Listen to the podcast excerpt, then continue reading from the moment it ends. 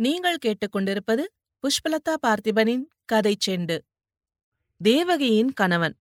அத்தியாயம் பதினான்கு. எனக்கு நாடகம் சினிமா என்றாலே அவ்வளவாக பிடிப்பதில்லை. அதிலும் அன்றைக்கு என் மனோநிலைமை நாடகம் பார்த்து ரசிப்பதற்கு அனுகூலமாக இல்லை. உண்மையாகவே காரியமும் கொஞ்சம் இருந்தது. அதை முடித்துவிட்டு இரவு ஏழரை மணிக்கு திரும்பவும் பொருட்காட்சி மைதானத்துக்கு போனேன். நாடகம் இன்னும் நடந்து கொண்டிருந்தது. அதை பார்க்க ஏராளமான கூட்டம். அத்தனை ஆயிரம் பேரும் நாடக பைத்தியம் பிடித்தவர்கள் என்ற எண்ணமே எனக்கு வியப்பளித்தது. அந்த பெருங்கூட்டத்தின் ஒரு ஓரத்தில் நின்று நாடக மேடையை கவனித்தேன். அச்சமயத்தில் நாடக மேடையிலும் ஒரு பைத்தியம் நின்று கொண்டிருந்தது. கோரமான முகத்துடனும் கோரணிகளுடனும் அந்த பைத்தியம் ஏதேதோ பயங்கரமாக கத்திக் கொண்டிருந்தது. அந்த கத்தலின் கோரமானது ஒலிபெருக்கியின் மூலம் வந்தபோது இன்னும் அதிக கோரமாய் ஒலித்தது. முதலில் சற்று நேரம் எனக்கு ஒன்றுமே புரியவில்லை. அப்புறம் சற்று புரிந்தது. நாடக மேடையில் ஒரு பாழடைந்த வீட்டில் நின்று அந்த பைத்தியக்காரன் சத்தமிட்டான். அந்த வீட்டில் ஒரு காலத்தில் வசித்திருந்த அவனுடைய மனைவி மக்களை எண்ணி புலம்புவதாக தோன்றியது. தேவகியும் அவள் தகப்பனாரும் குழந்தைகளும் கூட்டத்தில் எங்கே இருக்கிறார்கள்? என்று பார்த்தேன். நாடக மேடைக்கு வெகு சமீபத்தில் அவர்கள் காணப்பட்டார்கள். கடவுளே இவர்களுடைய புத்தியை என்னவென்று சொல்வது? வீட்டிலே ஒரு பைத்தியத்தை வைத்துக்கொண்டு இங்கே நாடகத்திலும் பைத்தியத்தை பார்க்க இவர்கள் வந்தார்களே. இந்த லட்சணத்தில் எனக்கு கூட ரொம்ப நல்ல நாடகம் பார்க்க தவற வேண்டாம் என்று எச்சரித்தார்களே. இவர்களுடைய கல் நெஞ்சையும் ராட்சத குணத்தையும் என்னவென்று சொல்வது? பிறகு நாடக மேடையில் நடந்த துரிதமான சம்பவங்கள் எனக்கு மேலும் மேலும் வியப்பை அளித்தன. அந்த பைத்தியக்காரன் அந்த பாழும் வீட்டின் விட்டத்தில் ஒரு கயிற்றை மாட்டி அதில் தூக்கிட்டுக் கொள்ள முயன்றான். அப்போது விட்டம் திடீரென்று முறிந்து அவன் தலையில் விழுந்தது. அச்சமயம் யாரோ ஒரு ஸ்திரீ தலை ஓடி வந்து கீழே கிடந்த பைத்தியக்காரனை கட்டிக்கொண்டு அழுதாள். இத்துடன் அக்காட்சி முடிவடைந்தது. அடுத்த காட்சியில் அந்த பைத்தியக்காரன் ஒரு ஆஸ்பத்திரி படுக்கையில் கிடந்தான். அவனுக்கு சுய பிரஜை வரப்போகிறது என்று டாக்டர் சொன்னார். பிரஜை வந்ததும் அவன் முன்போல் பைத்தியம் போல் கூச்சலிடாமல் சாவதானமாக பேசினான். அவன் அருகில் இருந்த ஸ்திரீ இப்போது ஹைதராபாத்தில் ரசாக்கியர் ஆட்சி இல்லை. நைஜாம் ராஜ்யம் சுதந்திர இந்தியாவோடு சேர்ந்துவிட்டது என்று சொன்னாள். உடனே அவன் படுக்கையில் எழுந்து உட்கார்ந்து உற்சாகமாக பேசினான். அவனும் அந்த ஸ்திரீயும் சிறிது நேரம் கொஞ்சிக் குழாவினார்கள். பிறகு நாடக மேடையில் இருபது முப்பது பேர் கூட்டமாய் நின்று கல்லார்க்கும் கற்றவர்க்கும் களிப்பருளும் களிப்பே என்று பாடினார்கள். பிறகு திரை விழுந்தது நாடகமும் முடிந்தது. இதெல்லாம் என் மனதில் எவ்வளவு குழப்பத்தை உண்டாகியிருக்கும் என்று சொல்ல வேண்டியதில்லை அல்லவா? தேவகி முதலியவர்கள் என்னிடம் சொன்னதற்கும் இந்த நாடக நிகழ்ச்சிகளுக்கும் இருந்த பொருத்தம் எப்படி ஏற்பட்டது? தற்செயலாக ஏற்பட்டதா? அல்லது அல்லது யோசிக்க யோசிக்க குழப்பம் அதிகமே ஆயிற்று. அந்த குழப்பத்துக்கிடையே தேவகியும் அவளுடைய குழந்தைகளும் நின்ற இடத்தை கண்டுபிடித்து அங்கே போய் சேர்ந்தேன். நாடகம் பிரமாதம் என்பதாக சிலாகித்து பேசிக்கொண்டே அவர்கள் என்னை பின்தொடர்ந்து வந்து காரிலும் ஏறிக்கொண்டார்கள். என்னிடம் அவர்கள் அபிப்பிராயம் கேட்டபோது நானும் நாடகம் நன்றாயிருந்தது என்று சொல்லி வைத்தேன். வீட்டுக்குப் போனதும் எல்லா சந்தேகங்களையும் அவர்களிடம் கேட்டுத் தெரிந்து கொண்டு விடுவது என்று தீர்மானித்தேன். ஆனால் வீடு வந்து சேர்ந்து அவர்கள் எல்லாருடனும் நானும் உள்ளே போனதும் ஒன்றுமே கேட்க எனக்கு மனம் வரவில்லை. என்னத்தை கேட்பது? எப்படி கேட்பது? எது கேட்டாலும் அசட்டுப்பட்டம் எனக்கு வந்து சேரும் என்று தோன்றியது. ஆகவே விடை பெற்றுக் கொண்டு போக எண்ணி நான் போய் வரட்டுமா? என்றேன். நன்றாயிருக்கிறது. அதற்குள்ளே போகிறதாவது. இவர்களுடைய அப்பா இன்னும் சிறிது நேரத்தில் வந்துவிடுவார் அவரையும் பார்த்துவிட்டு சாப்பிட்டுவிட்டு போகலாம் என்றாள் தேவகி. இவர்களுடைய அப்பாவா? அது யார்? என்று கேட்டேன். இன்னும் உங்களுக்கு தெரியவில்லையா என்ன? தெரிந்து கொண்டு விட்டீர்கள் என்றல்லவா இருந்தேன்? இன்று நாடகத்தில் ஹீரோவாக நடித்தவர்தான் என்றாள் தேவகி. அப்படியா? முந்தா நாள் நான் கேட்டபோது ஏதோ ஹைதராபாத்தில் நடந்ததாக சொன்னாயே. ஆமாம் அதுவும்தான் நாடகத்தில் வந்ததே. நான் சொன்னபடியே அவரை கருப்பு முகமுடி அணிந்த ரசாக்கர்கள் வந்து அழைத்துப் போனார்களே என்றாள் தேவகி. அப்படியானால் முந்தா நாள் இந்த வீட்டு மச்சு மேலிருந்தவர்? அவரேதான். முந்தா நாள் நீங்கள் வந்திருந்த போது மச்சு மேல் கடைசி ஒத்திகை நடந்து கொண்டிருந்தது. வேஷம் கூட போட்டு பார்த்து கொண்டார்கள். அதனாலேதான் உங்களை இவரால் பார்த்து பேச முடியவில்லை. யாருக்கும் சொல்லக்கூடாது என்று கண்டிப்பாக உத்தரவு போட்டிருந்தார். நான் சொன்னதையெல்லாம் நீங்கள் நிஜமென்றே நினைத்துக் கொண்டீர்களா என்ன? எனக்கு அளவில்லாத கோபம் வந்தது. பொய்யும் சொல்லிவிட்டு அதை நம்பியதற்காக என் பேரில் குற்றமும் அல்லவா சொல்கிறாள்? அழகா இருக்கிறது காரியம். இந்த சமயத்தில் உள்ளே உடுப்பை கழற்றி வைப்பதற்காக போயிருந்த ஹெட்மாஸ்டர் வந்தார்.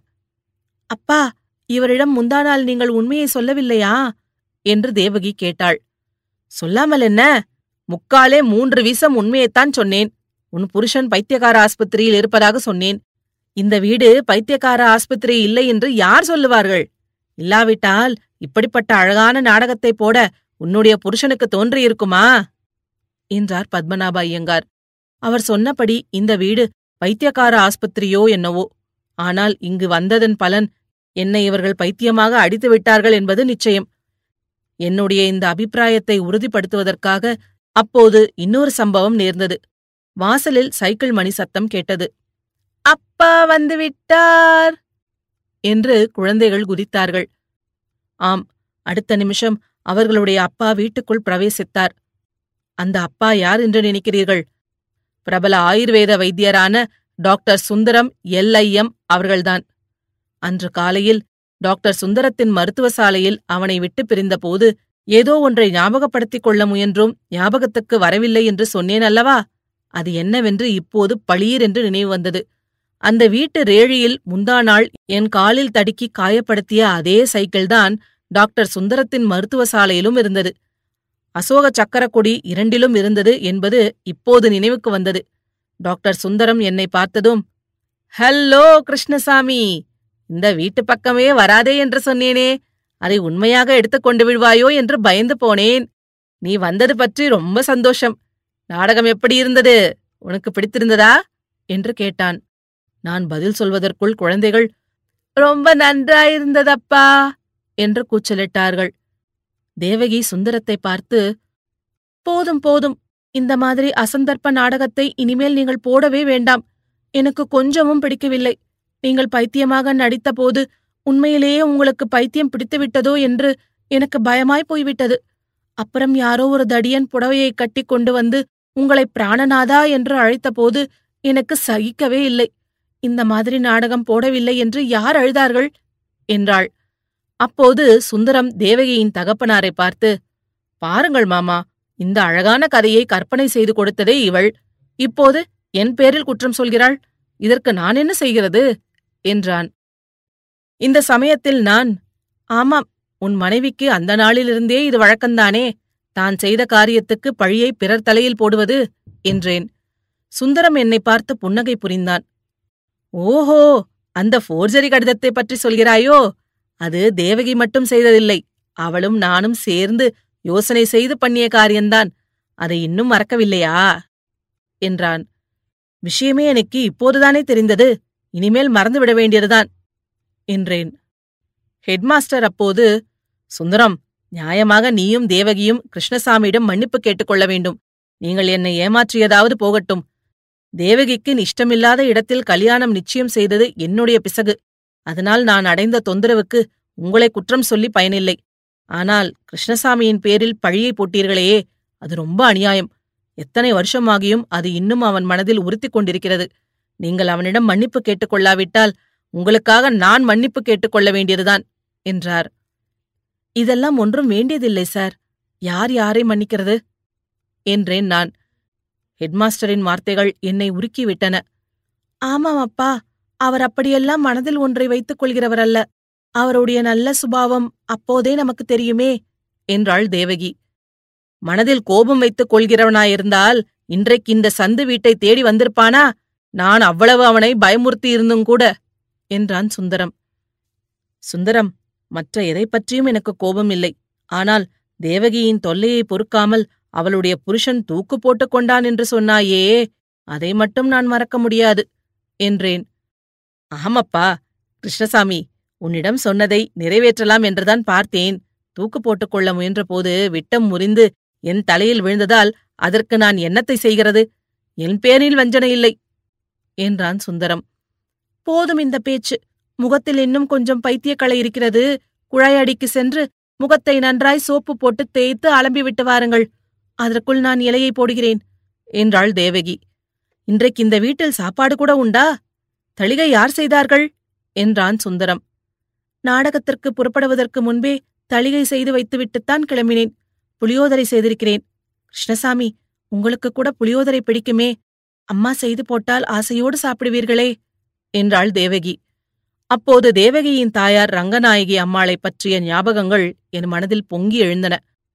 அடடா எத்தனை அன்பு! எவ்வளவு அபிமானம்!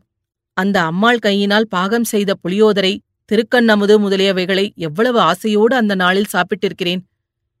எனக்கு புளியோதரை பிடிக்கும் என்பது வாஸ்தவந்தான். ஆனால் இன்றைக்கு வேண்டாம் வீட்டுக்கு போக வேண்டும் என்று சொல்லிக் கொண்டு கிளம்பினேன். அப்படியானால் இன்னொரு நாள் சாப்பிடுவதற்கு கட்டாயம் வர வேண்டும். என்றாள் தேவகி. ஆமப்பா பழைய சிநேகத்தை மறந்துவிடாதே. அடிக்கடி வந்து கொண்டிரு என்றான் சுந்தரம். அவனுடைய அழைப்பை ஹெட்மாஸ்டரும் ஆமோதித்தார். கிருஷ்ணசாமி இன்னொரு நாள் வந்தால் உனக்கு யோகாசனத்தை பற்றியெல்லாம் சொல்கின்றேன் என்றார். அவர் சொல்வது ஒன்றையும் நீ நம்பாதே. யோகாசனத்தின் மகிமையைப் பற்றி அவர் பிரமாதமாக பிரசங்கம் செய்வார். அவருடைய அலமாரியில் பார்த்தால் ஐந்தாறு வித லேகியம் வைத்திருப்பார். நீ ஒரு நாள் என்னுடைய டிஸ்பென்சரிக்கு வா. சேவனப்பிராச லேகியத்தை சாப்பிட்டுப் பார் என்றான் சுந்தரம். அவர் கிடைக்கிறார் நீங்கள் மருந்து கடைக்கு போக வேண்டாம் இங்கே வாருங்கள் என்றாள் தேவகி. குழந்தைகள் சித்தியா நாளைக்கு வந்து எங்களை காரில் ஏற்றிக்கொண்டு பீச்சுக்கு அழைத்து போங்கள் என்றன.